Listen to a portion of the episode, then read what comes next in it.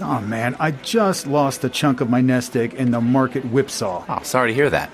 Looks like I'll be wearing a yellow apron well into my 70s. Welcome to Wall. Hey, don't get down. Get educated. Listen to the Total Financial Hour with host Arif Halaby Sundays 11 a.m. to 1 p.m. What did you learn? How not to go backwards with the market, my friend, and have the opportunity to move forward with market growth. That's exactly what I need. So learn about your financial power with the Total Financial Hour Sundays from 11 a.m. to 1 p.m. here on AM 870. The answer. The Total Financial Hour is sponsored by TFS Financial Insurance Services and Total Financial Solutions, Inc. The information on this show is not intended to be the primary basis for investment decisions and should not be used to provide financial advice. Please obtain the guidance of a financial professional regarding your particular financial concerns. Past performance is not a guarantee of future results. This program reflects the views of Arif Halaby, California Insurance License 0B93792 of TFS Financial Insurance Services. TFS Financial Insurance Services, California Insurance License Number 0F22477 provides retirement income strategies strategies using insurance and annuity products, which are guaranteed by the claims paying ability of the issuing company. Financial security will help you live the life you dream. Learn about financial power, the total financial hour. Now, higher income strategy. Learn from Arif Halaby. Hey, welcome to the show. Learn about financial I'm Arif Halaby. power, the total Glad to have you here. This is the Total Financial Show, your place for news, talk, and information. Stay tuned at the uh, top of the hour, up top of next hour. I have a special guest, Mary Winters. Going to get a chance to talk to her. You've heard us talk about some of the concerns I've had about the way that our seniors are treated, what we see every day when it comes to their uh, their loved ones that try to steal money from them, that uh, short them on care because they want to make sure that there's enough money left over. Man, are we going to talk about that?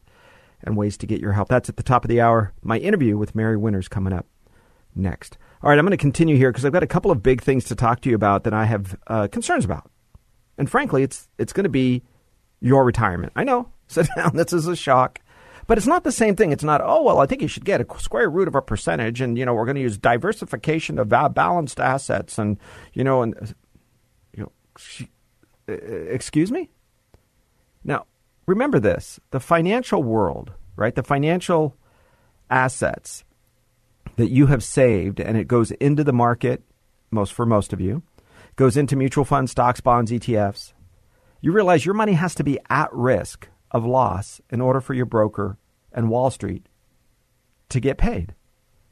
So I, I don't know what kind of you know, there's all these suitability and now fiduciary and now, you know, my best interest how how is it your best interest where the broker when you want to make a change when you want to move some money to safety i'm telling you about this because it happened this week you want to move some money to safety out of risk of the market only because you're 77 years old and you're saying i'm not going to be adding any new money to this. This has to sustain me. And i've already lost in her particular case she already lost. Hold on to your hold on to your seat. $122000 how do you do that as a broker and say, and I deserve to be paid. I, I don't know that. I don't. I don't know how Wall Street can structure that that way. I'm sure there's legal reasons and you know big, fancy, big words, and I, I want to eliminate all that. I, I think you just should ask yourself, what am I buying when I'm paying a fee? One of my favorite conversations is when you guys come to me and you say, "Oh, if I, I pay twenty five dollars a year," I had this this week. Arif, you know, I, I work with uh, Fidelity, and they charge me twenty dollars. Oh, oh, no fee. One of them was no fee. That was fun. I said, but when you call up, did a human being answer the phone? Well, yeah.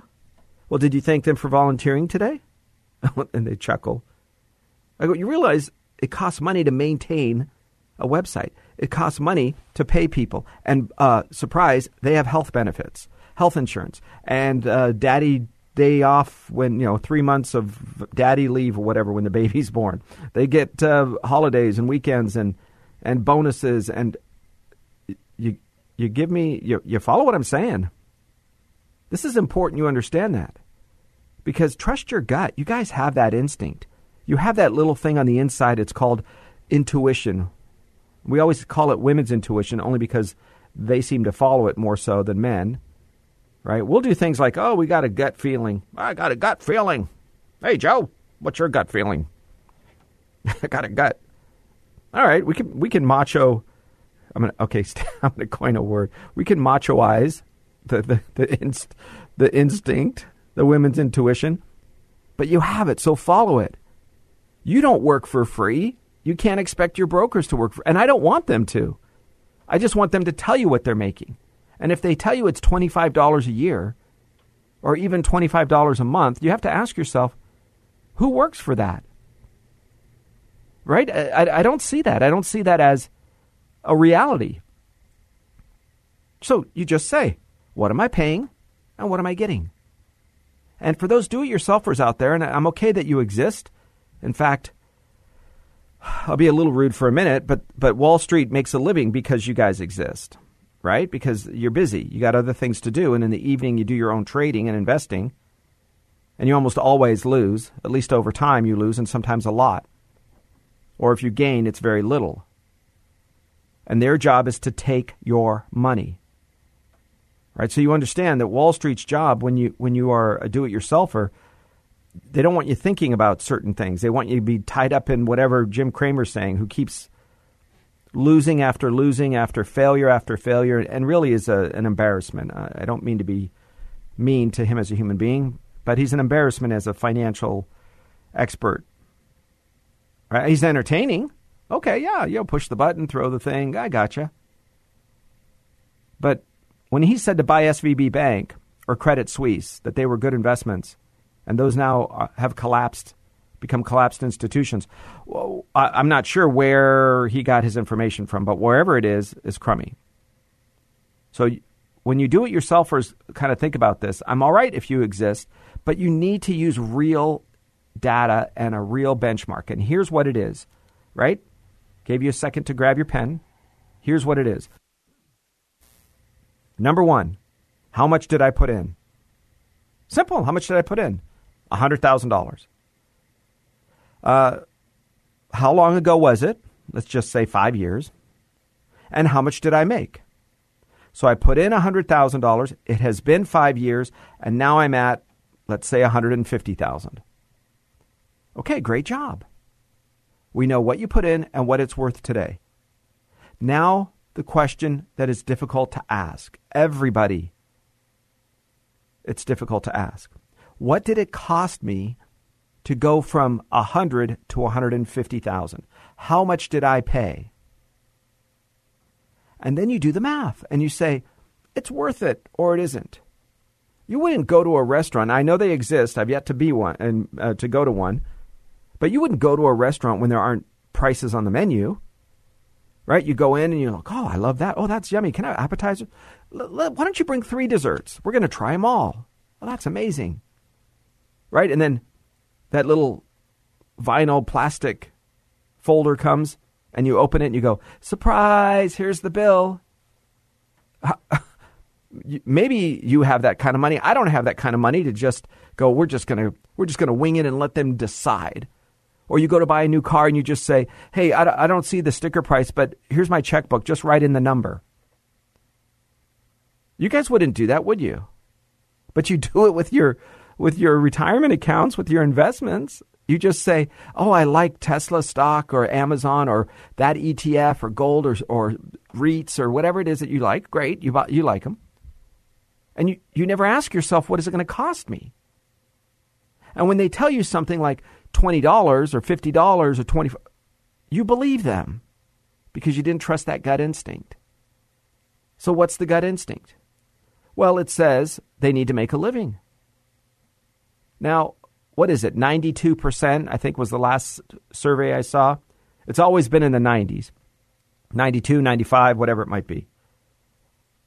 Of uh, money managers don't even, ready for this, they don't even beat the least costly of them all called the S&P 500. They don't even beat that. So that means the active manage buy sell buy sell. Let's wake up early. Let's do this. See what's going on. Buy sell buy that person doesn't even beat the set it and forget it. Go live a life. Right? So I don't have a problem with a portion of your assets being in real estate or gold or the stock market. I, I don't have a problem with that at all. I, I think that's actually wise. But you have to n- know what you're paying for each one. And my concern is when you have retirement accounts, the job of that money. You see, wealthy people know the job of money. I want you to figure this out. What is the job of each asset? Okay, so my retirement account, I have an IRA, $500,000. Great job, you saved, good job. A half a million dollars. What's the job of that? Now, if you say something like all of us would, well, I just want it to grow. I just want it to be more. I want it to uh, uh, make a lot of money, right? That, those are common things that we say. But it's like saying, uh, Are you dressing up tonight to go out? Yes, I am. Great. What do you want to do? I want to be good looking. We go, okay, uh, yeah, I, I, get it. You have a date tonight and you want to be good looking, but what does that mean? Well, I want to be good looking. I, I want to look good. And then you do the Kamala Harris word salad. I want to look good so the people that are looking at me go, wow, she looks good. And then when I'm looking good and I want to look in the mirror and say, wow, I'm looking good. So that when I'm looking good to be, right? That's the Kamala Harris. And if Saturday Night Live wasn't so far left, every week they would have a skit on her, on something dumb she said that week. But when you're trying to save for retirement or you have a dollar figure or an account, it's what's the job of that money? Okay, let's think about it. If the job of that money is to give you lifetime income, then it has to be in a place that correlates and rewards and honors and delivers according to the job that you gave it. Okay, simple enough. The job of the money is to be a retirement income, supplement Social Security, or a pension, or rental property, or all of it. Okay, I'm happy with that. The job of the money determines the place of the money. But when you determine the place of the money is now in the distribution phase, which is now I need to get a paycheck that's pretty regular, that's pretty systematic. Let's be clear on this. Wall Street can't charge an annual fee against it. You see, their job when you were working, every two weeks, your job when you were working, they worked together. In other words, their job was to be the catcher of your money. Every two weeks you would go to work, you would get a paycheck. They would pay your FICA, your SUTA, your FUTA, your SDI, all of your income taxes, and they would take a portion out for your retirement account, your 401k, 403b if you worked for the school district, 457 or deferred comp if you worked for a city or a county or a state, thrift savings plan if you worked for the federal government. But you get you get the idea. Okay? These all had a job to do. Well, where that really comes into play is in the job of your retirement accounts while you're working, it's to buy systematically. Because when the share prices are down, when Ford stock is go, going for $5 a share instead of $10 a share, you would buy a lot more when you put in your same $100, right? You would buy a lot more shares because it's only costing you $5 instead of 10. So you're buying more and then you're hoping when you retire that it goes back up to 10 or 15 or 20 dollars a share. And you can say yippee i sold this for 20 but i bought it for 5 dollars. Okay. The value of that systematic saving it's called dollar cost averaging is very high when you are employed and here's the big all capital letters bold and systematically adding to that account buying, selling, buying, buying, buying, buying, buying, buying. Right? You're always doing that buying. That's very important because the buy, buy, buy, buy part of things is you accumulating more shares. Because in the accumulation phase, you are accumulating more shares so that the value of them go up when the time comes for you to retire. Okay? Simple. But what about when it's time to sell? Because you see, you can't take some drywall or, or carpet or, or the old sink, you can't take that to the grocery store and say, hey guys, uh, what I'd like to do is, uh, uh, listen, I own this rental property. Right? Uh, here, I'm taking some shares. I have 20 shares. I don't care what the price is. I'm going to bring three shares to buy my, my dinner. You don't do that. You take dollars. Whether you own rental property or gold or what, you take dollars to the grocery store. Now, Certainly, it's an argument today. Dollars are not as valuable because Mr. Biden and his ilk have flooded the system with money. Right? When you flood the system with money, when there's a lot of something, it's not as valuable as a commodity. Right? If there's one bottle of water and there's four of us that want it because we're thirsty, we're going to pay whatever it costs, man. I'm thirsty. I want that bottle. Whatever, I, take my entire net worth, whatever I can do to, to get that bottle of water. But when there's an entire room full of cases of water, the value of it isn't as much, right? You waste it, you don't really care, you don't finish the bottle, you leave it on the counter because you got another one right around the corner. So as you are accumulating wealth, you're accumulating shares, and you're ready to retire, you might, or, you know, five years before, you're still working, but five years before retirement, or five years after retirement, that's a real serious time. We call it the golden 10. And the reason we call it that is simple because that period of time, when you make certain financial decisions, they will cost you or make you hundreds of thousands of dollars usually. All right, so for example, when to take Social Security. If you do it in that window of time, depending on when you do it, it could be better or worse. Your husband, your wife. Should you do a, a lump sum pension buyout? Should you say, hey, don't give me a, a monthly pension, give me the lump sum? Sometimes, depending on what it is. So that period of time, that golden 10 period of time, is very sensitive. And that's when we say, come and see us if you'd like us. There's, there's other good guys out there. I don't like somebody who says I do, you know, stocks, bonds, mutual funds, and, and annuities. I, I don't like that because I think fixed or fixed indexed annuities, in my opinion, today are the only ones that can deliver that consistency, that guarantee, that predictability. That's it. Oh, but Arif, I'm only going to get a 4% return, 7% return. That's right. Because what's the job of the money? Is it to try to hit a home run? No. It's to try to be, or will be, predictable, reliable retirement income, reliable rates of return over time. So the job of the money changes, right? It's not the same. It isn't as if you're saying, oh, I'm going to go speculate and go to Las Vegas and put $100,000 on red. The job of that money is to either double or go away very quickly. It isn't to eat dinner tomorrow night right? You wouldn't gamble with your dinner tomorrow night. What doesn't make sense. So you have to ask yourself, what's the job of the money? If the job of the money is predictable, reliable retirement income, then fixed or fixed indexed annuities work.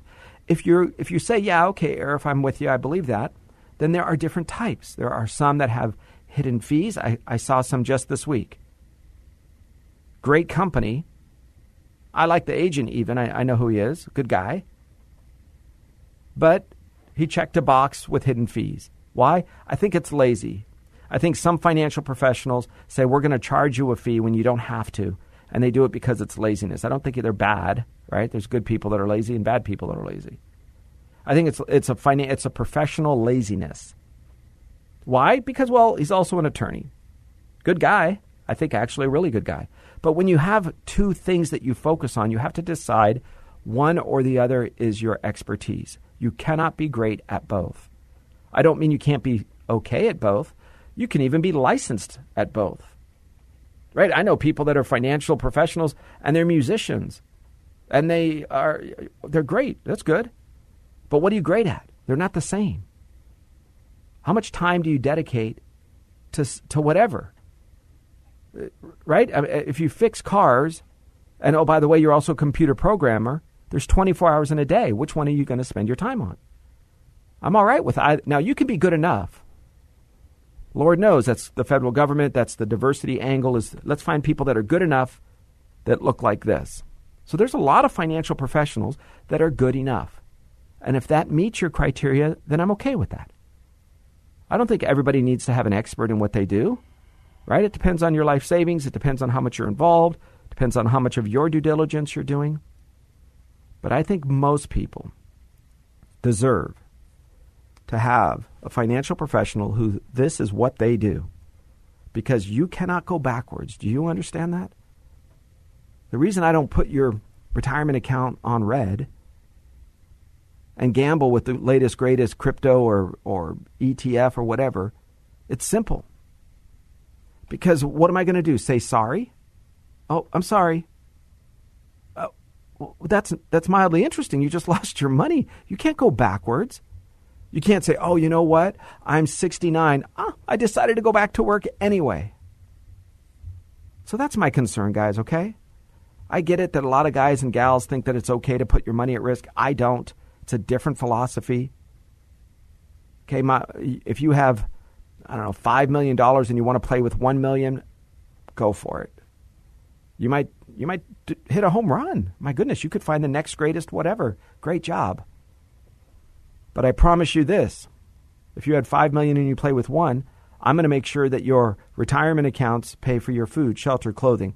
You're going to have wonderful vacations. You're going to be able to leave money to the charities and children and grandchildren that you want. Right? Because that's the first step. It's different when we get older, right? It's different when I when as I get older. 27 years in this business as a profession, 10 years prior as a personal trader and investor, right? That's that's a big it's a big deal. That means I'm in my mid 50s now and uh, this is basically what I've done. Personally, privately, and then professionally. Right? There's a transition that happens all of us. You decide. All right, getting back to the, the market, and I want you to realize the way it kind of works. Because in our system, the reason that I think stock bond mutual funds are misunderstood because rich people make the rules. And the rules are if you put money in a retirement account, okay, and that retirement account goes down in value, I don't care where it is, forget where it is for a minute, and you lose money, right? Last year you had 300,000, today you have 250. Can you deduct that on your taxes? No. No, you, you can't deduct the losses. It, it's maybe they'll change the law someday, but rich people write the rules, and they don't put their retirement accounts in the market, at least at the same percentage that everyday American does. Right? We we go to work, and that's often the only choice you have. So important. You're going to pay fees. I already told you that. If you put your money in the market, you will pay fees and costs sometimes hidden, sometimes, uh, well, mostly hidden, and sometimes you, you think you know what they are. Can you deduct those on your taxes? No. Now, if, if you write a check personally and they don't debit your retirement account, then yes, you can. But people don't do that. It's nice in theory, but it doesn't exist. I've never seen it. In thousands of people I've met, with and 27 years, never seen it. But maybe Right? Maybe you're so sophisticated, maybe your broker has figured it out and says, I'm going to help you, Mr. Or Mrs. And so they say, here's what we do. I want you to write a check every two weeks, every month, every quarter for your fees. Okay. But no, you don't. So you don't get to write it off on your deduct, uh, deduct on your taxes. That's the second one. What's the third one? Well, in this country, in capitalism, you get rewarded for taking risk because that's how things like the internet have been developed. That's how automobiles and airline flight, right? That all that stuff has been developed because people have taken risks with capital. Capital is money, generally speaking. Now, capital can also be machinery, it can be computers, it can be manufacturing, but generally speaking, capital for most of us is money. So when you take capital that has already been taxed money in your checking and savings account, and you put it at risk, and you hold it for one year and one day, and you sell it, and there's a profit, you pay the lowest taxes possible. It's called capital gains tax. Okay, capital gains tax could be zero for some of you, depending on your tax bracket. It could be zero. That's pretty exciting. But what if you took that same risk, but with retirement money?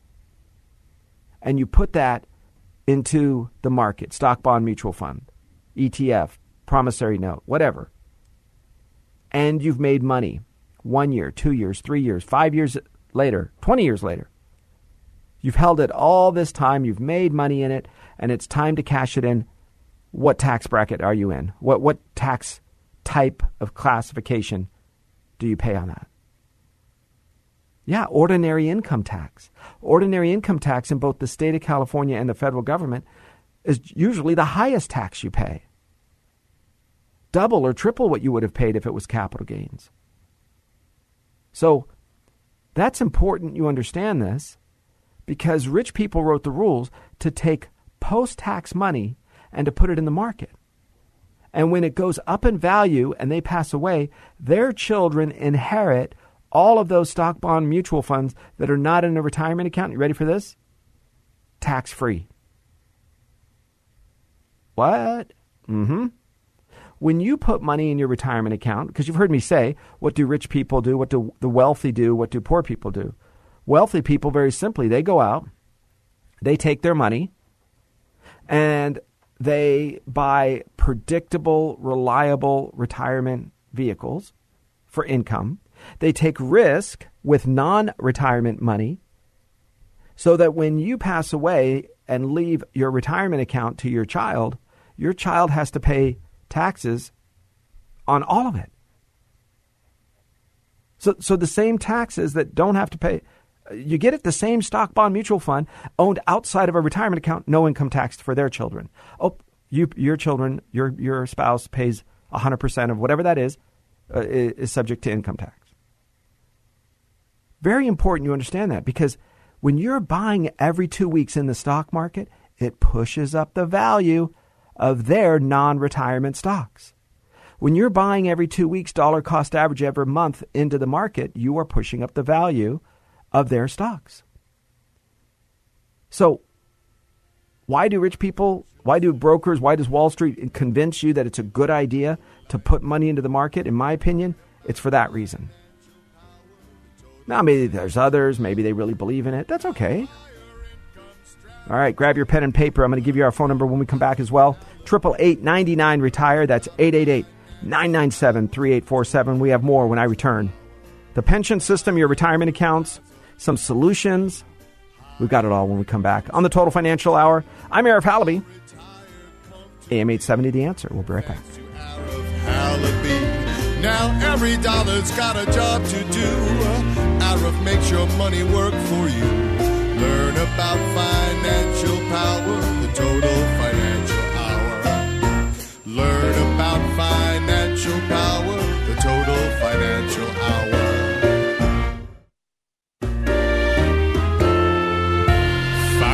Financial security will help you live the life you dream. Learn about financial power, the total financial hour. Now higher income strategy. Learn from Arif Halaby. Learn Hey, welcome back to the show. Thanks for staying with me. power, I'm Arif Halaby. Triple eight ninety nine retire. That's 888 997 3847. Triple eight ninety nine retire. Hey, it's your place for news, talk, and information. AM eight seventy. The answer. Thanks for being part of our weekend show. As I mentioned before, top of the hour, I have a special guest, Mary Winters. She is. Uh, I think she's going to shock you on some of the stories that we have to share about being a proper caregiver, how to protect your loved one from uh, maybe it's a, a sibling that you have, or maybe it's a predatory, uh, soon to be second or third husband, or somebody that's scoping around trying to to go after your parent. Right. So we're going to cover that when we have the interview with Mary t- at the top of the hour. All right. I wanted to go over your retirement accounts because we talked about why wealthy people, but I want to recap this. Wealthy people have figured this out. I don't mean bad or good, right? I say wealthy or rich, and you say, oh, good or bad. You run it through your little silly filter because you've got your preconceived no- notions. Everybody does, right? I remember being in school, in elementary school, and they would say rich people, and then, you know, the top of their lip would curl, and they go, rich people. And you go, oh, man, that must be bad. I don't know what it is, but whatever it is, I don't want to be one. And then, of course, everybody wants the stuff. Nobody wants to be rich, but they want the stuff that comes with being rich, right? So, how do you ever figure that out? We got a war against people with money, and then, but, but, do you did you want to have money or not? Right? You understand this this weird bipolar type personality. Rich people bad, Donald Trump bad, billionaires bad. We need to tax bad. But why didn't you go to work and ask for a pay raise? You need to go and buy that bigger house, bigger car. You can now finance your car for 20 years, 10 years, 15 years. How long did you want to buy that house? Did you know there are house mortgages today for 40, 50, and ready for this, 90 years? Do you understand that? So I thought rich people were bad. Why do you need a bigger house? So you got to check yourself a little bit in this story. You got to ask yourself, why is it that there's this little war going on? All right, so rich people created the system. Simple enough. I mean, I, again, I don't say bad. The difference in the United States isn't that rich people created it and historically poor people created the other systems. No, because if you were Cleopatra, Napoleon, Fidel Castro, rich people have always created the rules to benefit themselves, their friends, and their family. The difference is in 1776, the United States says we're going to let the rules apply to everyone, but you have to figure it out. If you figure it out, you win. If you don't figure it out, you lose. So, what you used to do was save money and for one or two or three generations, finally send your first child, uh, oldest boy, that's code word, first child would be oldest boy, to college. And you send him over there, and you guys go back to work in the fields and the factories, and you get to keep your little heads down, and you check your watch, and Junior comes back, and you say, It's been four or five years. What did you learn? And he's going to say, Whoa, I'm going to tell you what is out there. And Junior shares everything about wealth and success and business and astronomy and medicine and whatever else he learned. Right? The, reading what is called the classics today, It's still called probably the classics back then. Right? They go through this whole period of exploration. Maybe the next generation, they send two kids to college. And then the whole village gets together because they need a doctor. They don't want to walk five hours for a physician anymore. So they said, Hey, Jimmy, your daughter your son is the smartest in the world in this little town. We're all going to pool our money so that she can go to school and come back and be a doctor. And again, it was probably a boy. And we all sat around and we waited until that doctor returned. Four, five, seven years, ten years later, she comes back, he comes back.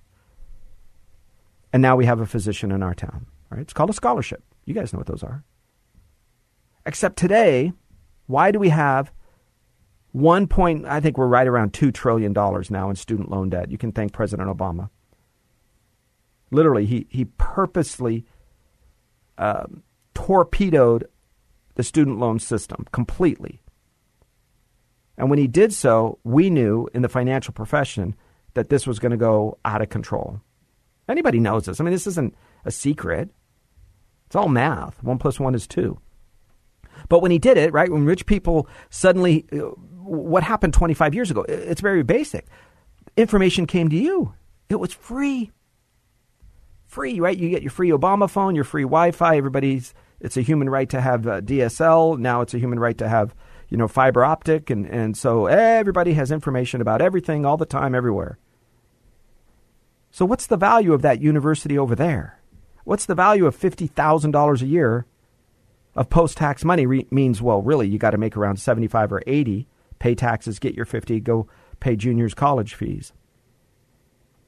So information now comes to you for free. So what it does now is is it's kind of like existing in plain sight. So bad guys, bad information, screwed up systems, uh, people that are trying to be sneaky, they just bury it in 1.6 million Google searches. I did a search earlier. What's the size of CalPERS pension? California Public Employee Retirement System, one of the largest pension systems, largest pension systems in the world. 14.4 million searches. Uh, maybe, maybe, uh, let me look at the zeros. Yep. Carry the one. 4 point, 14.4 million searches. So, what if you have the best information? What if you're the person who can expose the lies? And you're in 12,162,410. Sorry, nobody's going to ever see it. So instead of bearing information and keeping it uh, the gates, the entry gates by cost, right? The Democrats did first. Well, cost was everybody, but then the Democrats said, "Well, gosh, we don't want information by the by the those uh, ignorant people in the South. We don't want minorities. We don't want black people going there." So they made costs go up through the roof. And then they made these little secret little uh, tests that you would take. Remember the poll tax? In part, the National Rifle Association, you understand this, the NRA, not the only reason, but one of the main reasons the NRA started was because the Democrats in the South forbade blacks from carrying firearms. They made them do these funny tests, pay these fees. So sorry, the Second Amendment doesn't apply to you. So the NRA fight, the National Rifle Association, remember that? Remember those guys? Yeah. They fought to make sure that all Americans could carry a firearm, right? They start breaking down those rules. So, California public employee retirement system has some problems, but it buries it somewhere in 14.4 million searches. So, what is exactly the problem? Who knows? I don't know. Do you know? I don't know. Well, we should investigate. Sorry. COVID, lockdown. Oh, sorry. 9 11 happens. But you realize we had a solution to solve Social Security. The day after 9 11 hit, the commission was, was to unveil its report in 2001. Serious. So when you're trying to bury funny, bad news, weird stuff, things that you don't want people to know about, you just put it somewhere in Google. Or really, what you do is you control what's called the algorithms. What does that mean? Well, the algorithms is just the way that things pop up. Twitter did it. I urge you to go back and look at the YouTube interviews, the uh, testimonies, congressional Republicans asking the Twitter executives, who, in my opinion, should be put in prison for defying the United States of America's act of everything free speech, dishonesty towards politicians, and the fair treatment towards lying to the American public and lying and testifying under oath. There were some pretty bad guys. Uh, like, oh my gosh, they actually thought that they controlled the world.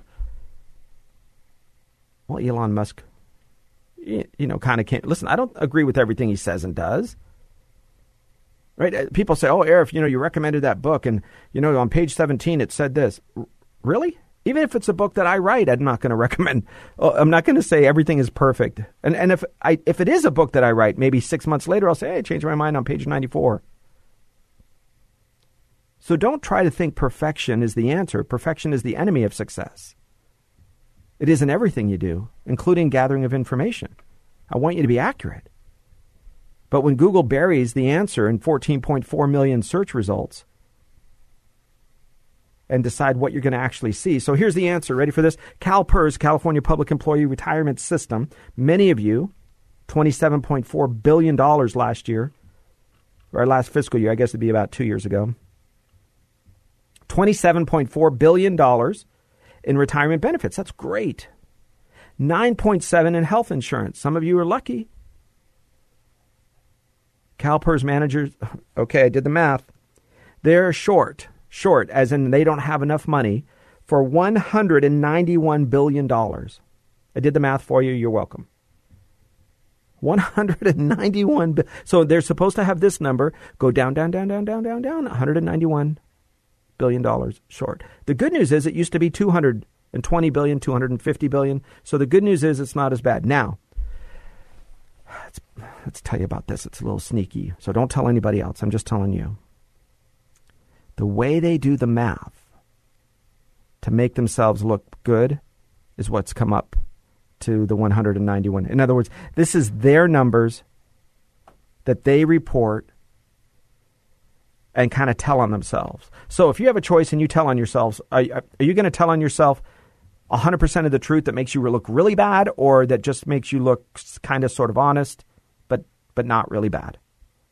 So my answer, my question is why is it that you're using the same numbers to be short that just barely fit to make you look like you can solve the problem? Because you see, just like there's a run on a bank, if you think CalPERS does not have what it takes to meet the mission, because the politicians have gotten involved with CalPERS, because woke investment advisors have gotten involved with the ESG and the DEI crud, right? What do they, they think? Oh, we're going to invest in this company because it doesn't pollute much, or it buys carbon offsets. You're like, it buys carbon offsets. What the hell is that? Well, that that's a business off to the side where if you're going to spend money, you can go off and offset it. Like, um, oh gosh, what did the Catholic Church used to call it? Oh, paying penance. You want to go out, you want to go. Look at the Muslim Church does that. Uh, the Muslim faith does this. Uh, many faiths in history. You go commit crime, you pay it off on the side. Right? It's haram. Haram is bad to gamble. But a lot of Muslims still gamble. And they gamble, and they shouldn't, but they do. You're just not allowed to spend the money on yourself. The profits have to be given away, or haram. They, they're, they're bad. So they go out and they go to Macau, they go to Vegas, they go to Atlantic City, and they'll spend, spend, spend. Oh, they'll gamble. They'll get. If there's a profit, they have to take what they've made and donate it somewhere else. See, check the box. I'm a good person. Whew. Barely made it in by midnight. So, what's the difference when the left pays its penance? Well, instead of the Catholic Church or the Islamic faith or the American Red Cross, where do they give the money to? CalPERS, this is just between you and I. This is the secret. They're invest in companies, right? So they use their money that do carbon offsets. Ready for this? Hold on. And John Kerry and Al Gore own the companies. I know you didn't think that was coming. You weren't sure. But they own pieces of the companies that are getting pieces of the thing, of the climate change, of the place, of the. You get it? And he doesn't even wear one of those collars or a hat or anything. He's not even saving souls. Huh. 191 billions. That's the self reported number. I don't know. Maybe there's enough to last forever. I don't know. I don't have a calculator that goes that big, I guess. So, what do you do? What's the solution? Well, you always have to take care of yourself. Number one, in my opinion, the stock market is not a place for retirement accounts if you are no longer adding to them. It is simple math. Dollar cost averaging. You're buying, you're buying, you're buying, you're buying, you're buying. You're supposed to do that when you're 32 years old, not when you're 62. Unless you're going to retire in 20 years, fine, 82 when you retire. But if you think you have five to 10 years to retirement and you're still keeping your retirement accounts in the market, then you are gambling. It is Russian roulette. Will the market be up when you're ready to retire or will it be down? Will the economy be good or bad? Is inflation high or low? But there's such a depth amount of money that is in the system and the only way Wall Street can ever charge a fee on your money is for it to be at risk. So they created a variable annuity system. It's, it's been around for a long time. I'm not a fan. I'll give you an example of one here in a minute. They're right. They, they fit some people. I have to tell you that because I have lawyers that tell me what to say. They're good for some people. I have yet to find those people, but I'm sure somebody out there, it's the right thing two, three, four percent. This particular lady, she put in hundred thousand dollars. She's in her uh, late forties. Nurse put in uh, hundred thousand dollars. It's worth one hundred and thirty-eight thousand dollars today. We did the math nine years ago. She put in a hundred. It's worth one hundred and thirty-eight. She paid thirty-five thousand dollars in fees. She paid thirty-five thousand to get thirty-eight. Who's the one that didn't sleep good at night when it was down? Her broker or her? Who's the one that worked hard to build up and put in that $100,000? Her broker or her? You see, I was one of those brokers. I can tell you because they told me to tell you, don't worry, the market will come back. Don't worry, it's the best place to put money. Don't worry, the average rate of return. Don't worry, everybody loses money sometimes. We get a whole script of things to say. Check number four, number three. Go, go to go to section number four. Right, that's what we were told to tell you. That was my first, not my first ten years as a as a financial, uh, personally investing myself but my next 10 years as a financial professional with you. It's what we did. And guess what? The market went up. Right? It went pretty much straight up. And so I was right. I, I was the hero. You thought I was smart. I went, yes. And I didn't argue. I mean, once I tried to argue, but it was really not that much. I just, I just said, I agree. You're right. I'm smart. oh, yes. Thank you. I mean, I was trying to be humble, but you were so kind with your words. So, so I said, "Oh, thank you so much." Oh, oh, oh, wait, wait, wait. What do you mean it's down? What, what do you mean it went down in 2000? Did, wait, no, I didn't do that. And then in 2001, no, no, no, wait, wait, wait, come back. Oh, wait, 2002, wait, what, what do you, uh, um, wait. Suddenly this I word starts popping in called integrity. And it says if I took credit when it went up, then you have to take the blame when it goes down. So if your financial professionals are playing uh, MIA, right? They're missing in action. They forget to call you. They yell at you when you question them two or three times. They they prevent you. I've seen it. I saw this this week. They put so many roadblocks and prevent you from trying to move your money out of there because they think it's the best thing to do, not because it pays their boat payment. Of course, there's no no conflict of interest there. So I always ask you, what's the purpose of the money? If the purpose of the money is to try to hit a home run and to get the best, newest technology in AI or, or, or biogenetic, some, then great, you go take that risk. But if the purpose of this money is because at the end of the year you're going to have to pay property taxes, well, we don't know what the market's going to be like at the end of the year, but we know what property taxes are going to be. We know you're going to have a mortgage payment due next year. Uh, can can you can you answer for me? Who's going to be responsible for that? Is Mr. Broker going to come down from Lake Tahoe Ski Resort when he's supposed to be watching your money and say, "Excuse me, real quick, I got a question for you, Mr. Broker. Um, I'm worried. I'm just I'm just worried, man. Another bank has failed. Is my retirement account going to be okay?" And in an out of breath fashion, through one of those uh, you know ski masks to keep his nose nice and toasty warm. He'll, oh yes, yeah, yeah, sure, yeah, yeah, it'll be fine. Yeah, yeah, just, just keep investing. Oh, okay, thanks. What do you mean? Oh yeah, just keep putting money in. Keep putting money in. Buy, buy, buy, buy. Uh, okay, but you never told me to sell. When when do I sell? Oh, you never sell because when you sell, I don't get a I don't get a paycheck. You go, aha. The truth comes out. So I want you to have money at risk if the job of the money is at risk. If you're 25, 35, 45 and you're putting money into the market because you're going to be one day retiring, but it's not 5 or 10 or 15 years from now, then you let it sit there and you grow and you put money in and it grows and, and it goes down. Oh my gosh, it's down. Good. You're buying, you're getting more shares, you're accumulating shares. That's the job in the first phase of that retirement account. And remember, when I say multiple sources of income, I care about two things. I care about the ability for you to have money that is not correlated to other offsets. Meaning, if the real estate market's up, the stock market's down.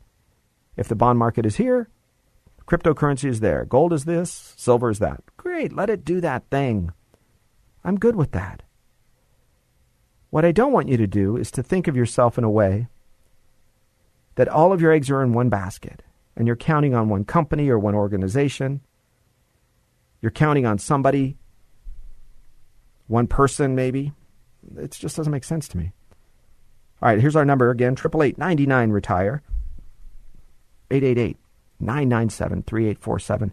Triple eight ninety nine retire. I put out, guys, uh, recently what I thought was a, a, good answer to determining whether or not you want to stay in California, where you want to move. So, uh, if that's something you want, you can go ahead and send me an email. You can email me at arif, A R I F, arif at tfswealth.com. Some of your questions, I have a couple questions. You're going to hear them next week on next week's show because we have special guest Mary Winters coming up at the top of the hour. An amazing interview. Wait till you hear. She's going to be live here in the studio. I'm going to put out the phone number as well at the top of the hour so you can give us a call. Call into the station if you have a question for Mary. We'll take that uh, about 15, 20 minutes into our show, so I think you can get a chance to know who she is. But I'll put the phone number out at the uh, top of the hour. Our phone number again, 888 retire. That's 888 997 3847. Maybe you just need a second opinion. Maybe you say, hey, what do you think? And, and this week, I think it was twice this week. It might have been twice last week and once this week, but it was just twice within the last week or so. In the same week, somebody comes in, different people, and I said, listen, I like what you have. I wouldn't make any changes. And they say, yeah, but I'm not really a fan of the broker. Okay, well, you can make some changes there if you want but I wouldn't make any changes. I like what you have.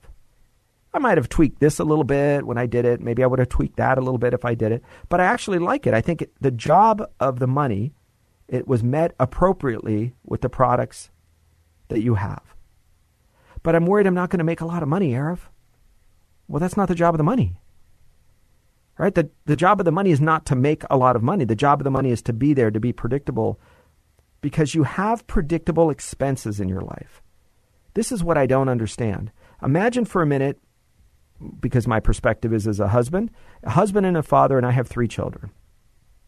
And my wife was a stay at home mom, uh, managed our companies, some of the books, of course, but also at the same time homeschooling three of our kids.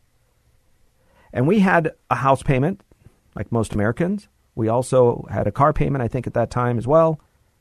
And we had expenses, electric bill, and whatever was happening. Imagine for a minute, I know what that budget was each month. Let's just say that budget each month was $7,000. And I was at work and I said, good news, honey. This month we're going to make 8,000. She's like, great. Oh, next month we made 4,000. Oh, next month we made 2,000. Next month we made 19,000. Could you live with predictable expenses when you have unpredictable income? No. Oh, I mean, you could, but you'd have an ulcer probably. You could, but it, you better hope that it's temporary. You could, but but look, peace of mind and sleepless nights might be, you know, present or lack thereof.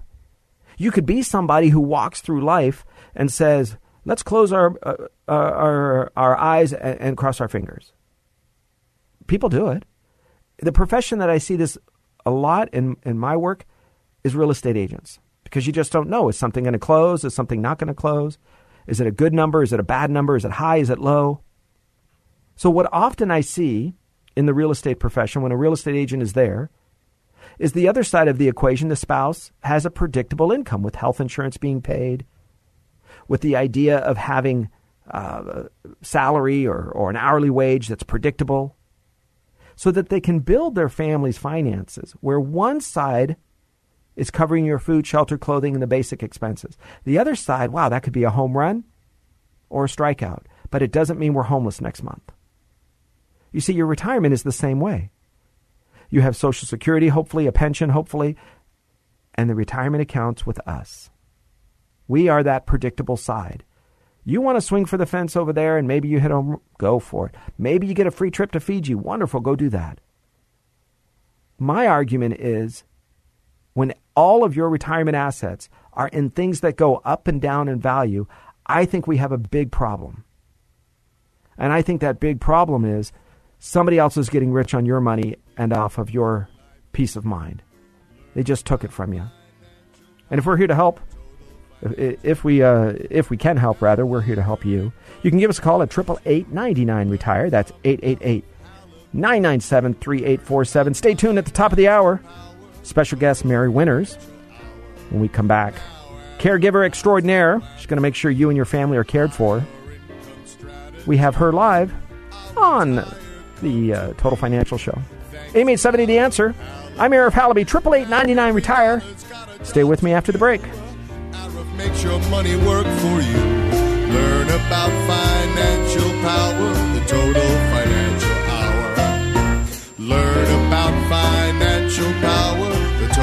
financial hour.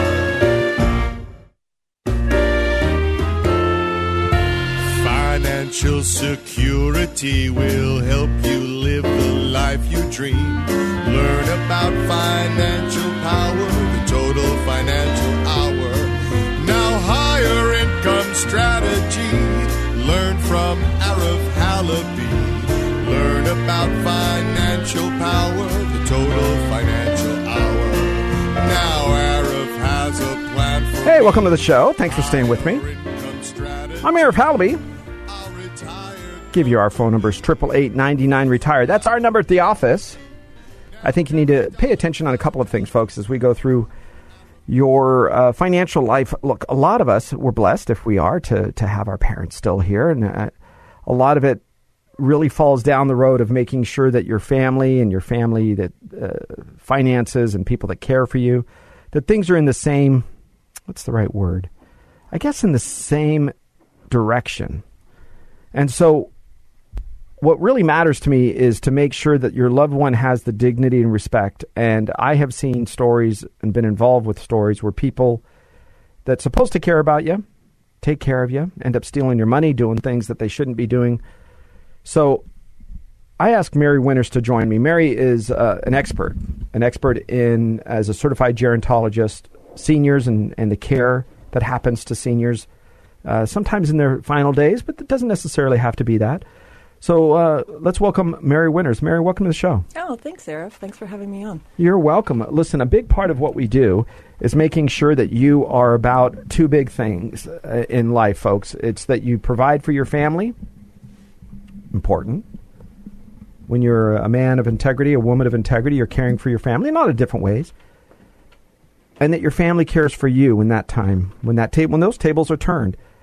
Care management is important. It's, what does that mean? Yeah, care management is a way to plan and supervise and support and provide appropriate resources for your your loved one. So just like you wouldn't put a plan together or uh, you put a plan together, you wouldn't expect somebody to retire successfully without a plan. Sure. We want to see you age successfully with a plan too. So, what age does this begin? When do, when do we start wanting a plan like this in place? That's a great question, and things change over time. Uh, I think you want to know, say, middle age. How do you want to retire? It doesn't mean just retiring and traveling around the world. Do you want to live in your home for the rest of your life? Or do you want to move into a community of some kind? Well, I think most people, if they can, they want to stay in their home. But before that, what I have seen, it's not just staying in your home, it's staying in your home close to your family. Sure. So we are seeing people at 2,000 plus or minus per day leave the state of California. And that means a lot of them are leaving their, their aging parents behind. Now, maybe they're 71, 2, 3 so, that they're leaving behind. So they're not leaving behind folks that need immediate care. But now, uh, and I want to get to this in a minute, but sometimes caring from distances. We have listeners on to our show, and, and I think the last count was about eight different states. Sure. All across the country, and I think four countries was the last I looked. I've one in Asia, Canada, Norway. A lot of a lot of y'all listen. I appreciate it. But we have long distance care as well. Yeah, so we get to be boots on the ground for people who are local. And we work with families all over the country, all over the world. We've had people in Bahrain, uh, we've had people in France, in England, in Germany, all over, and all over the United States as well. And we have families who are here locally, but they have complex situations with their loved one, or they just really value the expertise and the support of having a care manager who can get them through those issues of what is the right resource. So I have a care manager. Uh, it, it's still a little bit foggy for me. And I think this is important because even in our pre interview, I wanted to let some of it develop here on the show. I'm sitting there, my parents are, are stumbling a little bit around the house, but they seem to be okay. They've fallen once or twice. Memory's just starting to be an issue. Is it a is it like a huge event? Like a, we all sit down in one big family meeting intervention and we say, "Hey kids, mom and dad need help." I like to call it let's work through com- with commercials. So you're starting to see a, a, concern and maybe you just say, "You know, I, I'm just a little worried, mom. Is there something that you think I can do to help you with uh, your balance?" Um, or I'm seeing that your driving is you're driving less, or I see the car is banged up. Is there something I should be worried about? Uh, and they're going to always tell you no. Of course. I mean, even in my of office, course. the lady will come in. Often it's her because men seem to pass. Although I'm seeing a, a, bit of a trend shift on that, but still, women are passing uh, or living longer. And I see her trying to say, "Okay, Arif, please don't tell my daughter that I just gave some guy in Nigeria five thousand bucks. You know, I promise. I know it's a scam. I won't do it again."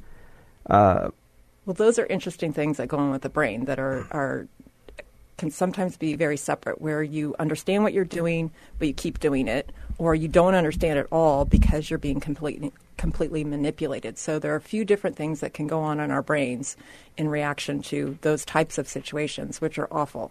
And I have somebody right now who's giving away like six thousand dollars a day to some Nigerian friend, uh, and she's right in the gray zone as far as being able to help her. And family have to take the steps recommended to be able to take action to make a change as well.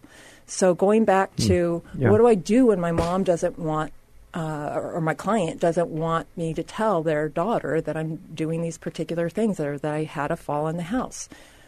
So think about like your responsibility as a fiduciary. Think about what an attorney is supposed to do in a client um, attorney relationship. My relationship with the adult, the senior adult, is they are my primary focus and what I need to do the best for. And so I have a secondary client oftentimes, which is the adult child. And so when I sit down with that senior, I have to look at their best interest. So here I am as a senior. Uh, sometimes there's self awareness and self actualization uh, of the actual situation. I guess Right. that, that right. We say it almost sound like Jesse Jackson there for a minute, where where we say actualization of the situation. Um, but we really sit down and we go over and say it's time to to get a little bit of help. Yeah. I, I'm not always clear. We refer it to the attorneys all the time. Maybe you have an opinion on this. When does the adult children get? When do they have rights to say my inheritance is being slipped away?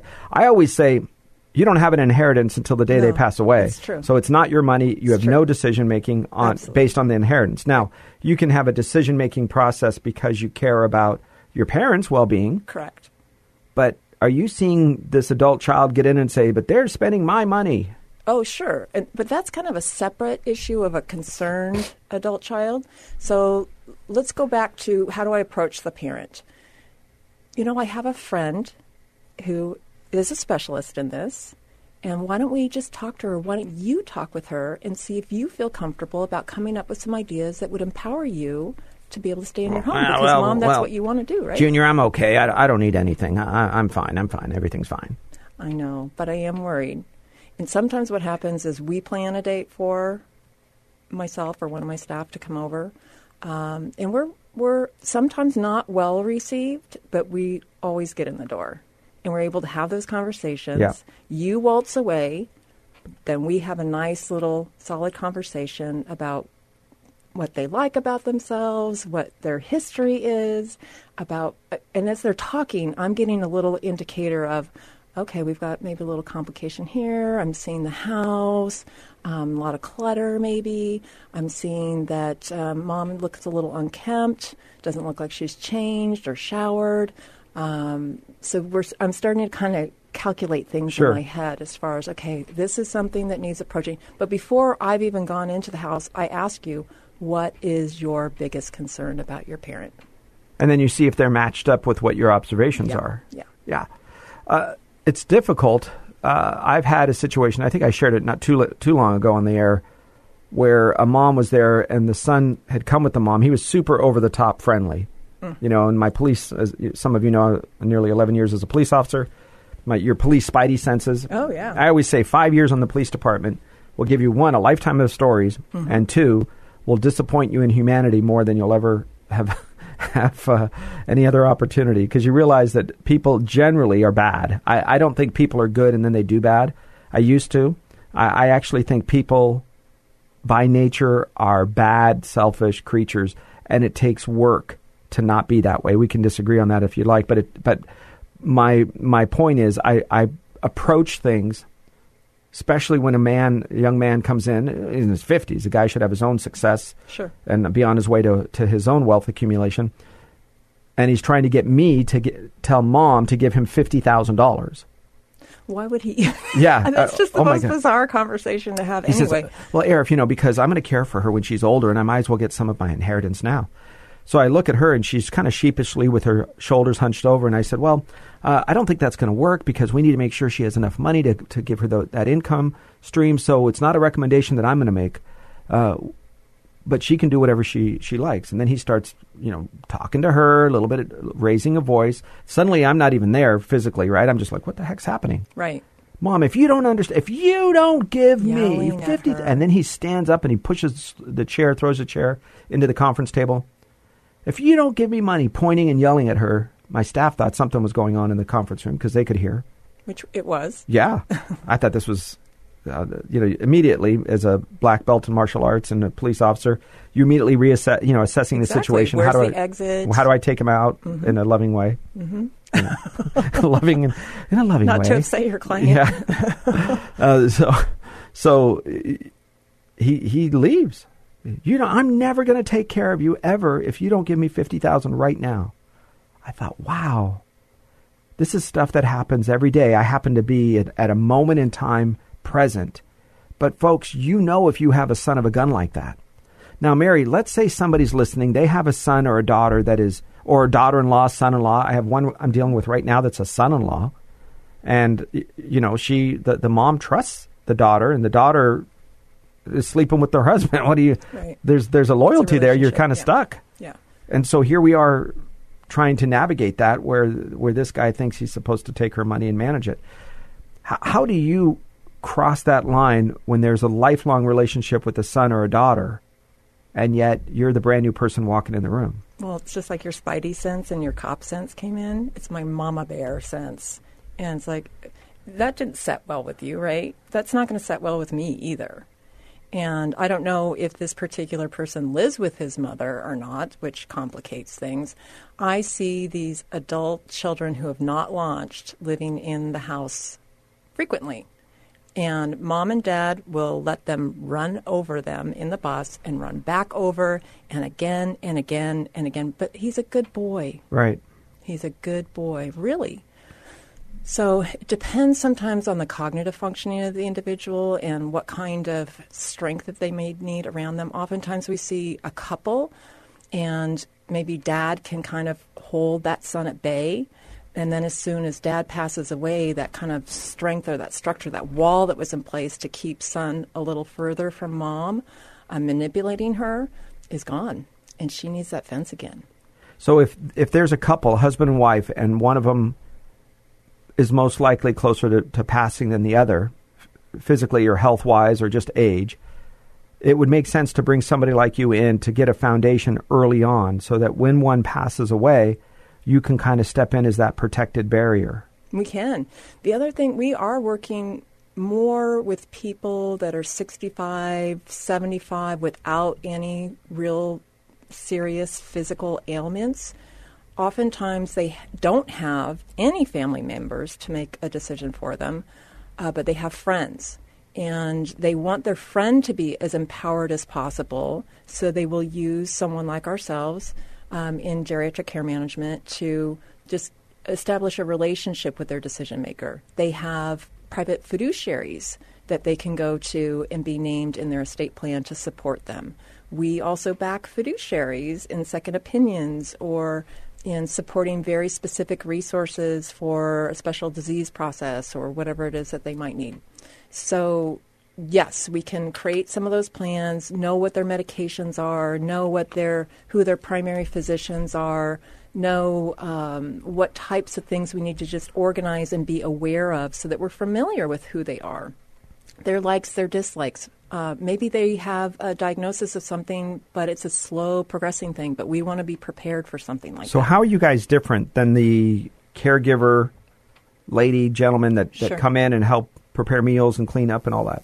They are so imperative in helping with the daily progress of someone's care, showering someone, um, interacting with them providing meals for them, updating the families. They're really essential if, if needed, if somebody needs that extra support. So, do you guide and direct that person? We are they will. reporting back to you? Are they giving you updates? It, it depends. So, they are usually with, well, we like to use people with an agency oftentimes. Sure. And people think it's cheaper to to Yeah. to hire somebody privately oftentimes but that's not always the case regardless we will work with the agency with the individual or both um, to make sure that we have better interaction. Sometimes we have very task oriented people. It's like, we got to get our breakfast, we got to do this, and we got to get just. But where's the emotion? Where's the heart? Where's the love? Where's the joy? How do I turn my day into something that is more enjoyable? And so we will work with caregivers that way. Or maybe they're not informing us about how their mood changes late in the day and they're shouldering the burden of those changes and we could help them.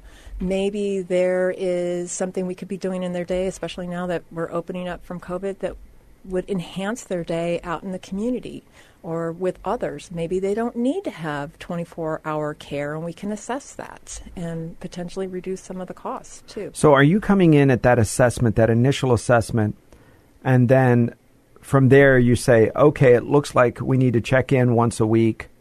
We do that for six months, and then you say, okay, now it looks like we're pretty good. We can just check in once a month. So, the, it's a fluid plan that you put together, almost as if you are. I think if I'm looking at a at a structure, almost like a flow chart, you're kind of between the the senior, the elder person, and some of its caregivers, or are you adjacent to them? If I'm thinking about it properly.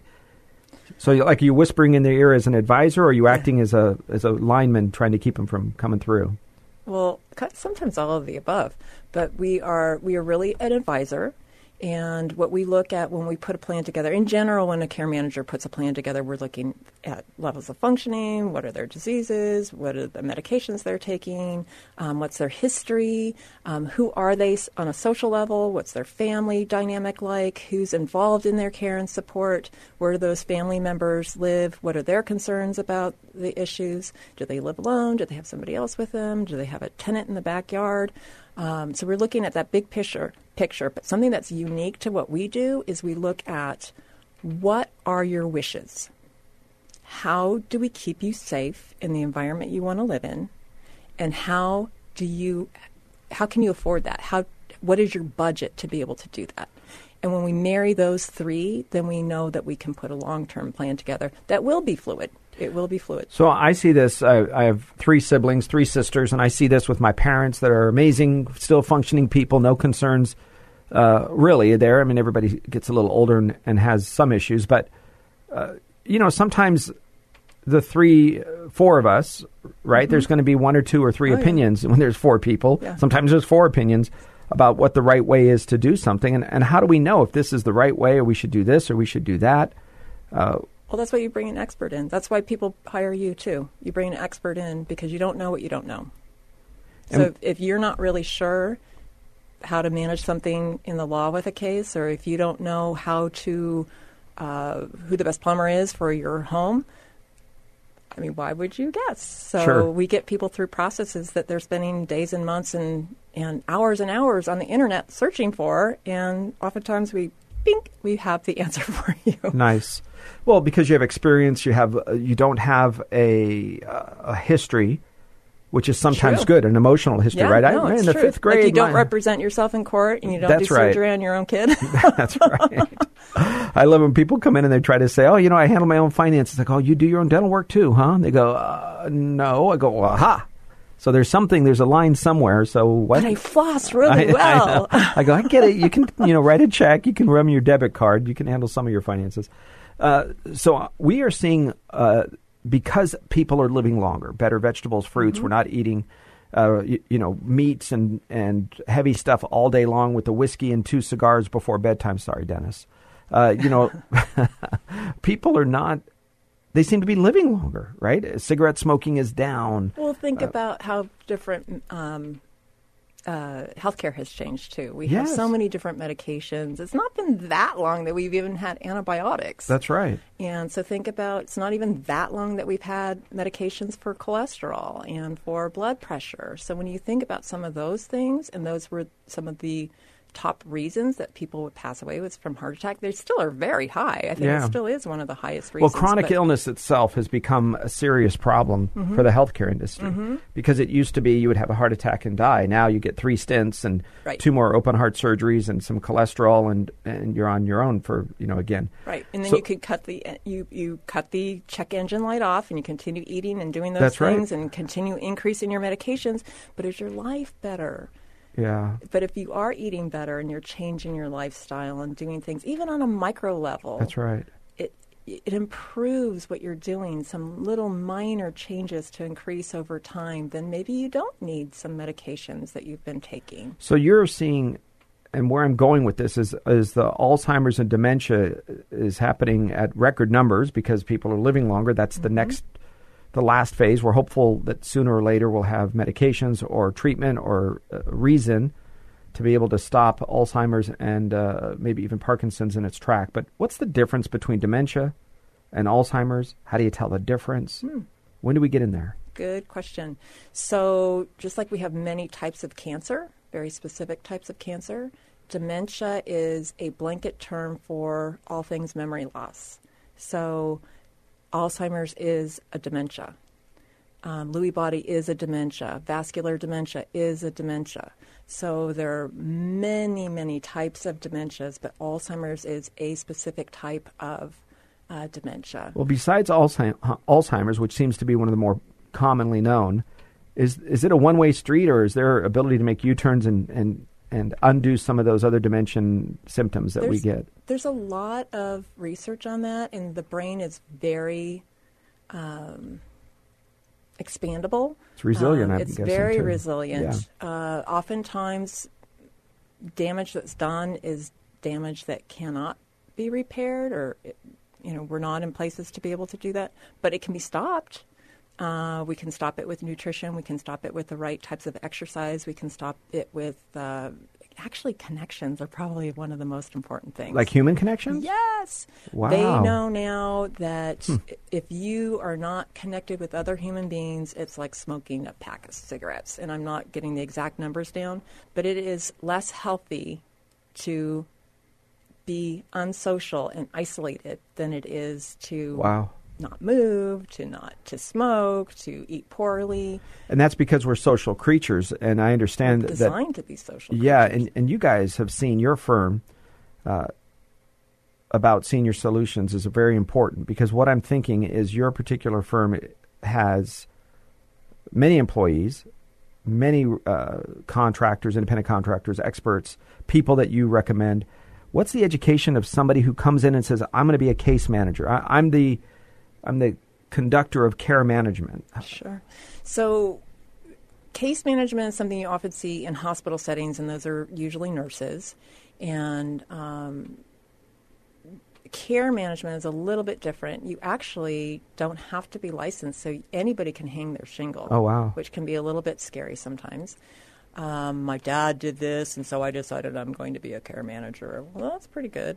Um, so we've done this, oh, at least 2,000 times walking through issues with Wow. families.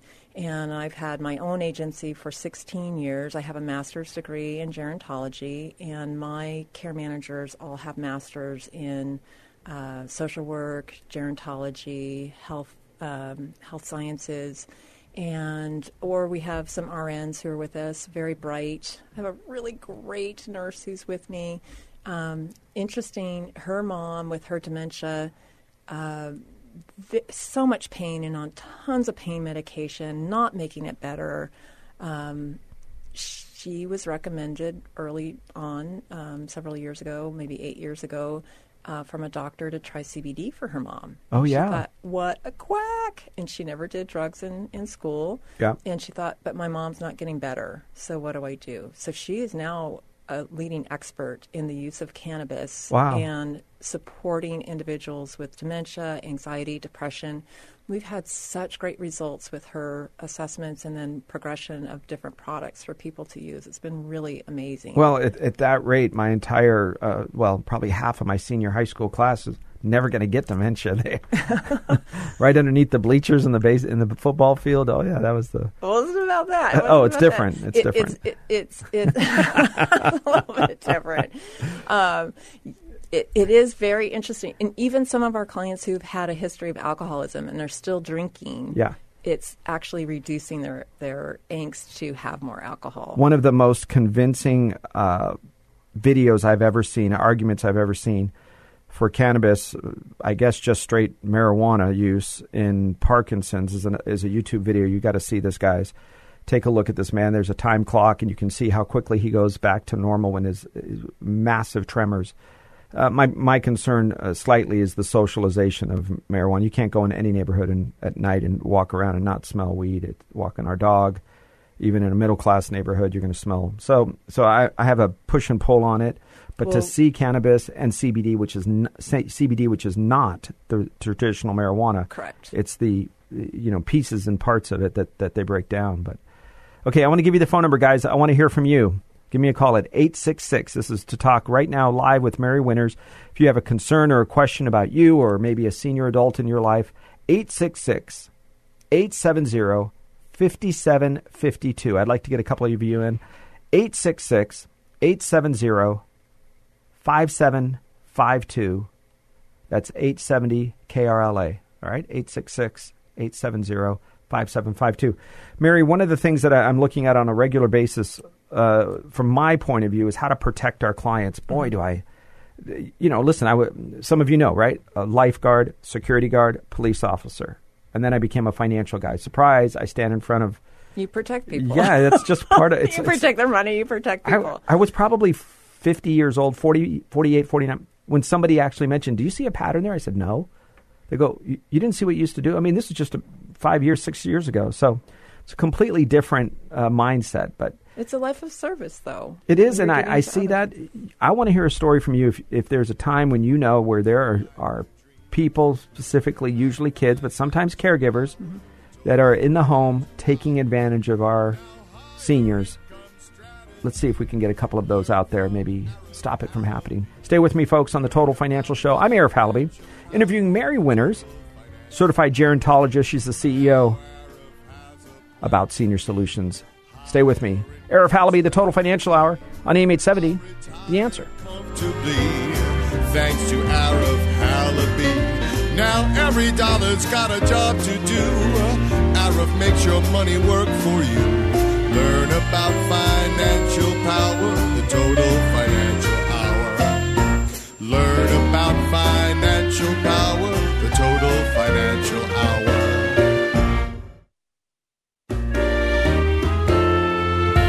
Financial security will help you live the life you dream.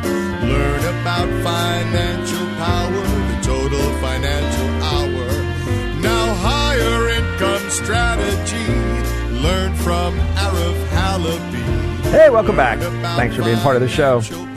All right, I want you to give us a call. Important to hear from you, especially if you have a story or something that I can share with others, because this matters. Your experiences are not just yours. You're not alone out there, right? Sometimes the answers to stop the fraud, the scams, the take, the the abuse of seniors, right? So that's what the total financial hour, hour is all about. Sometimes it's abuse from you that you don't even know, from your brokers, from Wall Street, from from other financial professionals. Sometimes it's caregivers. You've heard me share stories about family members trying to take advantage of you and others. So, uh, listen, I, I like that as part of your overall uh, plan to protect yourself and your wealth. Have it go where you want. I've had people sit in my office and say, listen, uh, can you please talk to my parents? I go, oh, why? What's going on? They said, well, they, they want to leave money. They want to leave half of their money. You wouldn't believe it. Half of their money to the church. I, I go, okay, I'm waiting for the problem. Where's the problem? Well, you know, it's me and my sister, and we should be. I go, oh, no, no, no. It's not your money. It, it's not yours. It's like you're saying, hey, Arif, can you believe uh, this? That guy across the street, he drove his car to the store, and he didn't ask. Yeah, it's his car. It's not yours. So I worry about the abuse that's uh, being being done to our seniors. All right, here's my phone number 866 870 5752. That's the in studio hotline right now 866 870 572. Uh, 5752. That's 870 5752. All right. Mary Winters, certified gerontologist, CEO, master's in uh, gerontology. About Senior Solutions. Grab your pen. I want to give you her phone number. I know I'm giving you a couple, but this is important. It's 888 736 5864. That's Mary Winters. It's about Senior Solutions. I'll give that to you again. In fact, send me an email and I'll give it to you directly. It's 888 736 5864. Okay, Mary, one of the things that uh, we are getting over and over again when people come into my uh, office is the wife or sometimes the daughter that doesn't have children and she's now coming in and caring for their loved one. Right? So, in other words, sometimes I get the wife is, in fact, I'm dealing with this now. The father and mother have now moved in with the daughter and her husband because they expanded the house, they added. Okay. That's wonderful. I love it that they're protective. But my concern is not for any kind of nefarious activity because I don't see any of that. But I worry about some of their well being. And so the daughter is working, the mom is working 24 7 to care mm-hmm. for the dad. Mm-hmm.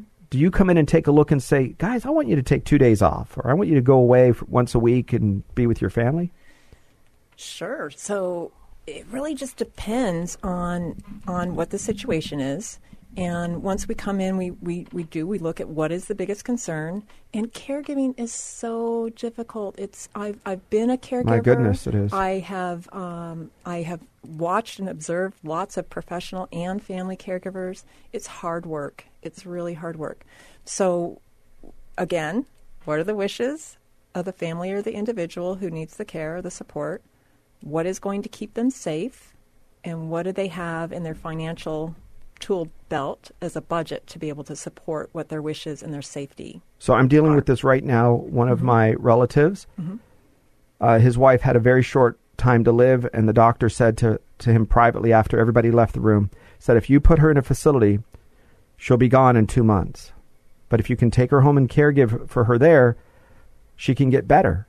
And he goes, What do you mean? He, he said, She can get better. So we got a hospital bed for him. They have four daughters and a son. We hired some caregivers to come in every once in a while because they couldn't afford Right. massive right. amounts, but we were able to manage that. And so the daughters took turn ca- took turns caring. They all had lives, so they had jobs and other families, marriages and kids and stuff. 14 months. She's still there. She hadn't spoken for 14 months. Last weekend, she calls and gets my dad on the phone. Oh my gosh. And my dad just cries like a baby. So they come over to the house last week and they said, uh, You wouldn't believe what just happened with your aunt. And sure enough, she's getting much better. So it's not just living, it's the quality of life. So that makes a difference, right? I want it you. does make a difference. Yeah, and so we would have gone in and created that teamwork around uh, the family member and looked at what types of um, human resources within the family are available. What does she need? And what resources could we use outside of uh, the family? Uh, is Medicare uh, a source with home health or hospice with extra support? Yes. Um, do could we use some additional uh, resources or services to come in? Are there community services? Is she able to actually? It sounds like in her situation, not be able to walk, but No. can we transport? Okay, so we. but she was able to get up and she was able to get up and move a little bit with a lot of help. Uh-huh. And and guys, I think it makes all the difference in the world when you have the love of, in this case, her daughters. You know, moving her legs, and Right. uh, you, part of it is you you got to think about transitioning from being the child. And mommy, I have a question. Mommy, can I just get a hug? Had a bad day, right? You're a caregiver now. You're parenting your parent. Yes, So and it's, very different. it is and weird. That, that dependency that you might have on on your parent is different too. Um, And- really, just putting a holistic plan for the individual. what but you get involved with that, happy. even if it's even if it's four or five. Even if it's minimal, even if it's just a, even if it's just one time, it One doesn't visit. even have to be us coming back. You use this as much or as little as you can use this, or you want to use this. Nice. So that is where we make the difference. I love it, folks. We have two calls on hold. Uh, Jeff, uh, if you can send me one of the calls. I got them now. Okay, listen, this is great. Hey, guys, this is important because I want you to be able to have this answer to you for you and your family because most of you don't realize that it's going to affect all of us. I mean, God willing, it just means your parents live longer, but I want quality of life as well. We have Mary from, uh, sorry, Marie, Marie from Monrovia. okay. Uh, Marie, you there? Yes, I am. Hi, Marie. You're on the air with Arif Halaby and Mary Winters. How are you? Hi, I'm good. I have a question for Mary, please. Yes, please go ahead. Mary, Mary. Uh, first of all, thank you. This is so informative. Mary, I have a, a friend whose daughter is um, taking care of the grandparents, and this is a young woman.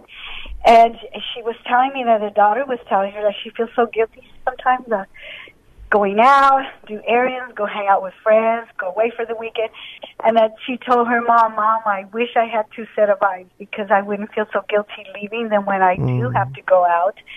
And about five years ago, I want to say, uh, some neighbors, um, nieces, were taking care of this elderly aunt. They were in San Diego. She's here in the LA area. And there was a monitor that these women had that they could see, kind of like a baby monitor, and they could see the aunt go about her business in her house. And the the nieces were looking at her on their computer in San Diego. So, what is that called?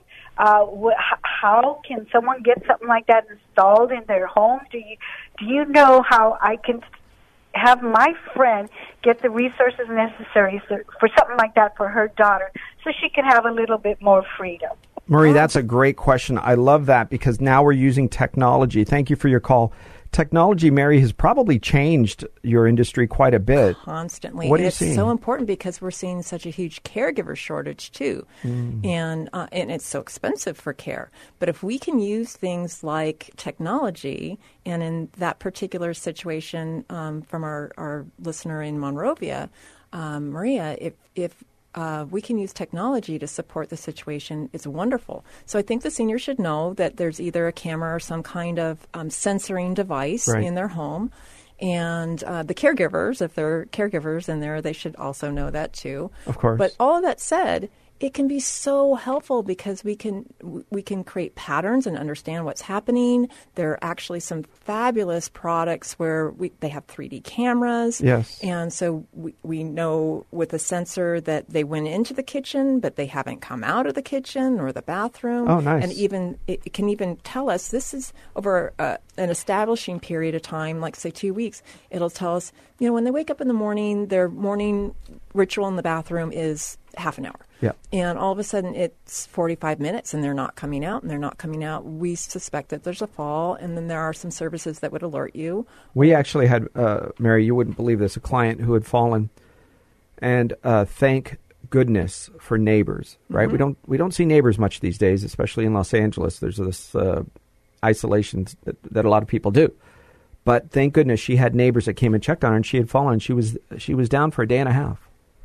Wow. And it was It's ho- it was horrible, so- There are also some really wonderful things like Philips Lifeline. There are all kinds Yes. of different products like that. I highly, highly, highly recommend if you're going to get something like that, it needs to have fall detection because people have strokes or pass out. Yes. In a particular situation with my mother-in-law, she had a stroke and fell between two pieces of furniture, and she did not have the Oh. fall detection in there. Fortunately.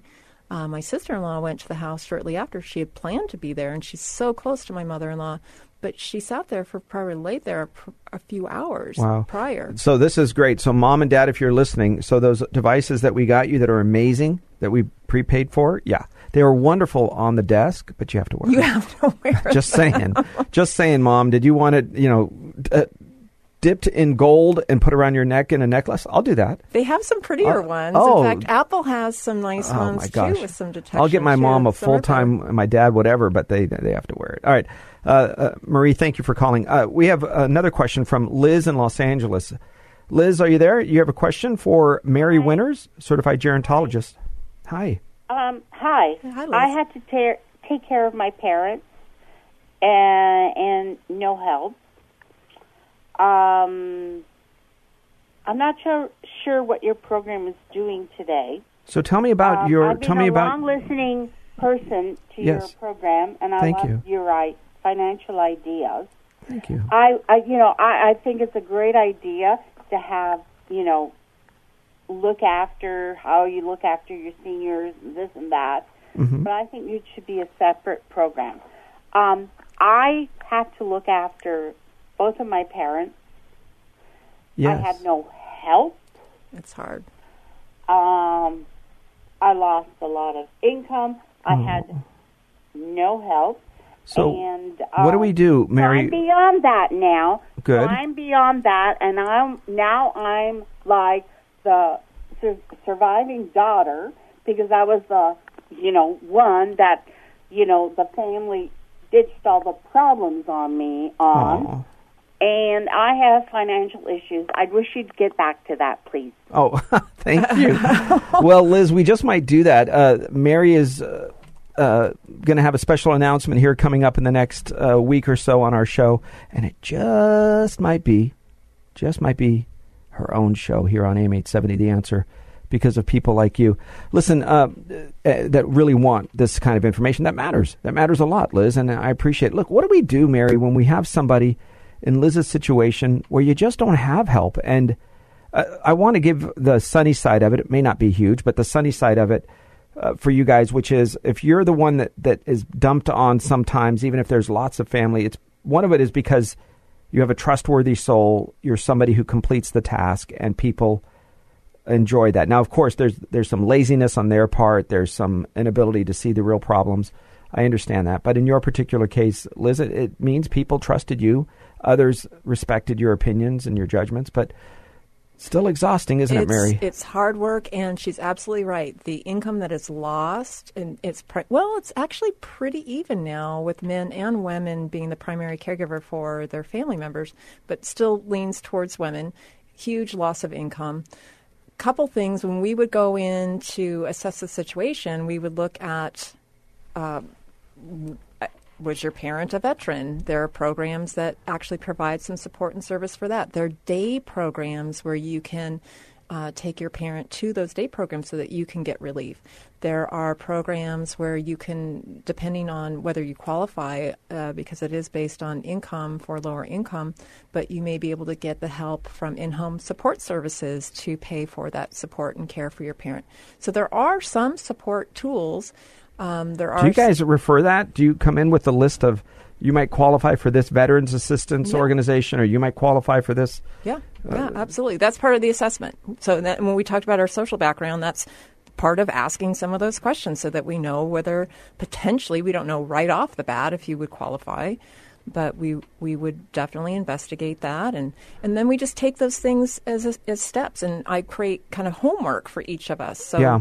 in in particular if you're a veteran, we need to know that you met certain criteria to qualify for the program. So one of the things that we recommend, folks, is something called the CalVet system, uh, and it's also done through the Aid and Attendance program. Yes. And I love it. And if you're eligible for that, uh, if if you served in the military, I give it to you in a nutshell, but I think it's important to know that at least it exists. If you served in the military during a, a period of conflict, a war or or an action, uh, military action, and you had to serve abroad. yep, you had to. Well, Just one day. Yep, one day. All, all you had to do is serve one day during that time of action, 90 days in the military, honorable discharge. Mm-hmm. With those things present, you might be eligible, and your spouse. This is the good time, Yes. good news. As long as you didn't divorce, right? If they passed away and you're a widow or a widower, you also qualify. There's some financial requirements and some some numbers there that have to be met, but I just want you to go, wow, that just might be something to trigger a question because the fraud and scams that we are seeing on an all day basis for seniors, it isn't just happening from that Nigerian prince who's trying to get some some extra money or, or somebody from India who just needs a help, you, you know, needs a helping hand. Those are all scams and frauds. But it's sometimes it's the loved one in your family. Sometimes it's the person that said, "Mom, Dad, I'm here for you. I'm really here for you, and I'm going to take Yes. everything I can. I'm going to take it all." Yeah, and usually, Gosh. you know what happens is it's usually a sibling or um, like the the sibling of the older adult who says, "This kid's always been rotten." And I know he's taking from my, my Yes. sister or my brother, and we have to do something about it. So And the other ones that will call you in. Yes. Yeah. So somebody has to identify the situation, and unless the senior is capable of doing something there on their own. Years ago, I had a client who uh, she she had a partner who needed care, reached out to some her church. A woman came to help at the church, and immediately moved her partner into placement. Mm-hmm. She passed away. Uh, the the church woman helper caregiver Yes. immediately took her to change her will and That's blah right. blah blah. And this woman still had it together enough to say, I don't want this lady to be in charge. I didn't like the way she took care of my partner. Wow. And I, I'm getting really concerned about what she's doing with me. I want to be conserved, have me conserved. Yeah. So that same person who she was communicating with to change her estate plan, she said, please help me. I will, I will go under a conservatorship Somebody else, yeah, care so for- that wow, so that I can get this lady out from under me. So it turned into a whole other ball of wax in regards to this woman said, "Well, hey, wait a minute. I've been living with you and taking care of you, and you owe me a lot of money as a caregiver." Such a scammer, and because there is a God. She died before the court case, Oh. and the senior lived well beyond. nice. uh, look, there. I see it pretty regularly, and, and it's not necessarily for this show, but we see it with caregivers. They sometimes manipulate their way through churches, sometimes Mm-hmm. organizations. Serial abusers. Oh, completely. Absolutely. Mm-hmm. And they accumulate properties and real estate, and they accumulate assets. One of the, the biggest concerns I've always had is the there's kind of a point of no return, mentally speaking, where a senior is walking through this parts of life and they think they have it all together, and, and they're in that window, that fog, where they don't want anybody to know they crashed the car. They don't want anybody to know they fell. Right? They, they they've got bruises on their arms and they wear long sleeve sh- shirts instead of uh, showing them. You know, because what? How'd you get that, mom? Right. Right. The old abusive woman. The right. eyes The are hard to d- cover, Domestic. Yeah. Well, now they're pushing and pushing and pushing. So what leads up to the time where you might say, well, we got to start taking some actions. They don't want to lose their driving privileges. They don't want to be left alone. They don't want to have their money taken away or their choices taken away. So they wait, wait, wait until that point of It's no return. crisis, right. And now we have no choice. Is there anything you can do along that way, maybe to reach those folks early enough?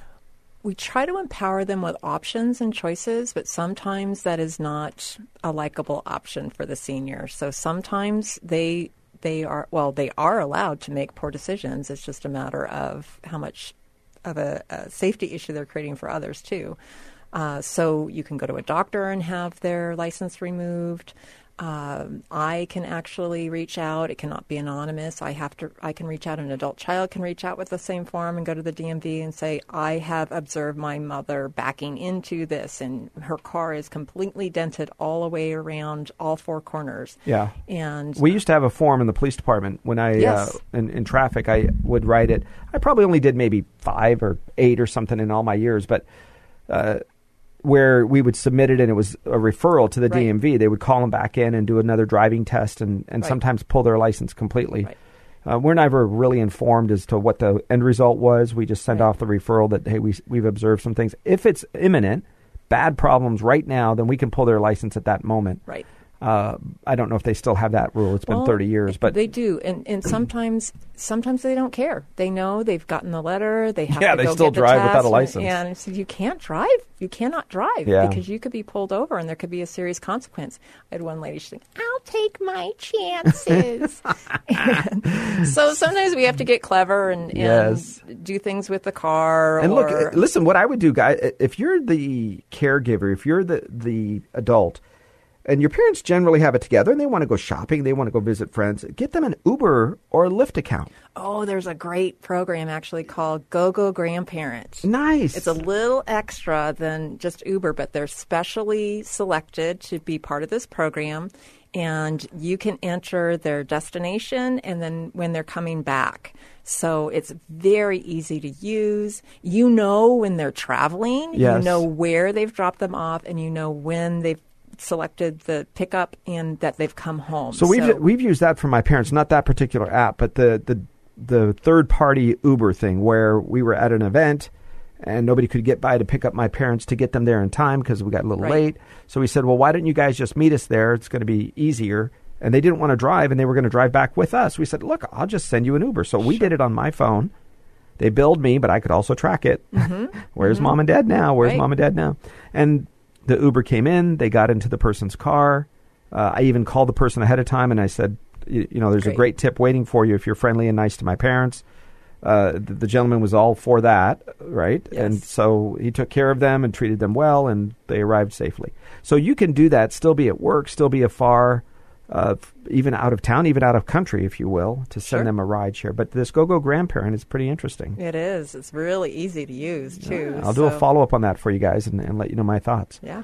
Mary, a couple of last questions, folks. But before I go, I want to see if I can get one more caller in. 870 5752. That's 866 870 5752. 866 870 KRLA. Guys, uh, one of the most important things in your life is making sure that your parents are cared for because they cared for you. That matters a lot to me. They're decent human beings, not perfect. I didn't say perfect, but decent. And you have a job. And it doesn't mean it's going to look and be simple and easy because it isn't. It's not going to be even appreciated the way you want, especially if there's Alzheimer's or dementia. How are you finding Mary with some of these memory care issues and people at home? Are there resources available? Does insurance help offset any of the costs? Can can I create some way to It's to it's cover hard. it? So coverage, I think probably the most challenging situations are when somebody is ambulatory, meaning they're walking, and they have dementia, and they're able to get away from the location that they'd like to wander, and without some kind of financial resources, those are probably the most challenging situations to support. Uh, there are many, many memory care units Yeah. and locations uh, where potentially somebody could be safer than at home. Um, and then maybe with their vet background or something that way, we're able to supplement some of those things to make sure that they have su- good support and they're safe. But it's it's it's a challenge. So we just have to look at the situation, what they really want. Are you guys familiar enough with the different insurance policies and Yes. So long term care insurance would come in Okay. uh, potentially. Uh, I, I see some policies that are only for skilled nursing. Yes. And that could be another show as far as the levels of care and the kinds of support that you can get at different places. But uh, oftentimes your insurance does not cover. It doesn't cover Yeah, care, and it doesn't home. cover care in your home. It doesn't care cover care in facilities. Rosalind, you have less than one minute. Uh, Rosalind from Los Angeles, you're on with Mary Winters. I want to get your call in here. Yes. Uh, what kind of service can, services can you offer for a person who has no children or family to take care of her? Oh, fantastic. Uh, Rosalind, I'm going to put you on hold. I'm going to connect you with Mary, and we will get the answer for you. Uh, can somebody help? Absolutely. Well, I'll sit and have a nice conversation with you. All right, Rosalind, we'll, ke- we'll take care of that. I appreciate it. Thanks for calling, folks. I appreciate you being part of the show, the Total Financial Hour. I'm Arif Halaby with our special guest, Mary Winters. You can reach out to her at 888 736 5864. Or better yet, give me a call and I'll reach you. Uh, I'll put you in touch with her. I'm Arif Halaby. This is the Total Financial Show on AM 870 The Answer. Have a great weekend. Arif makes your money work for you. Learn about financial the total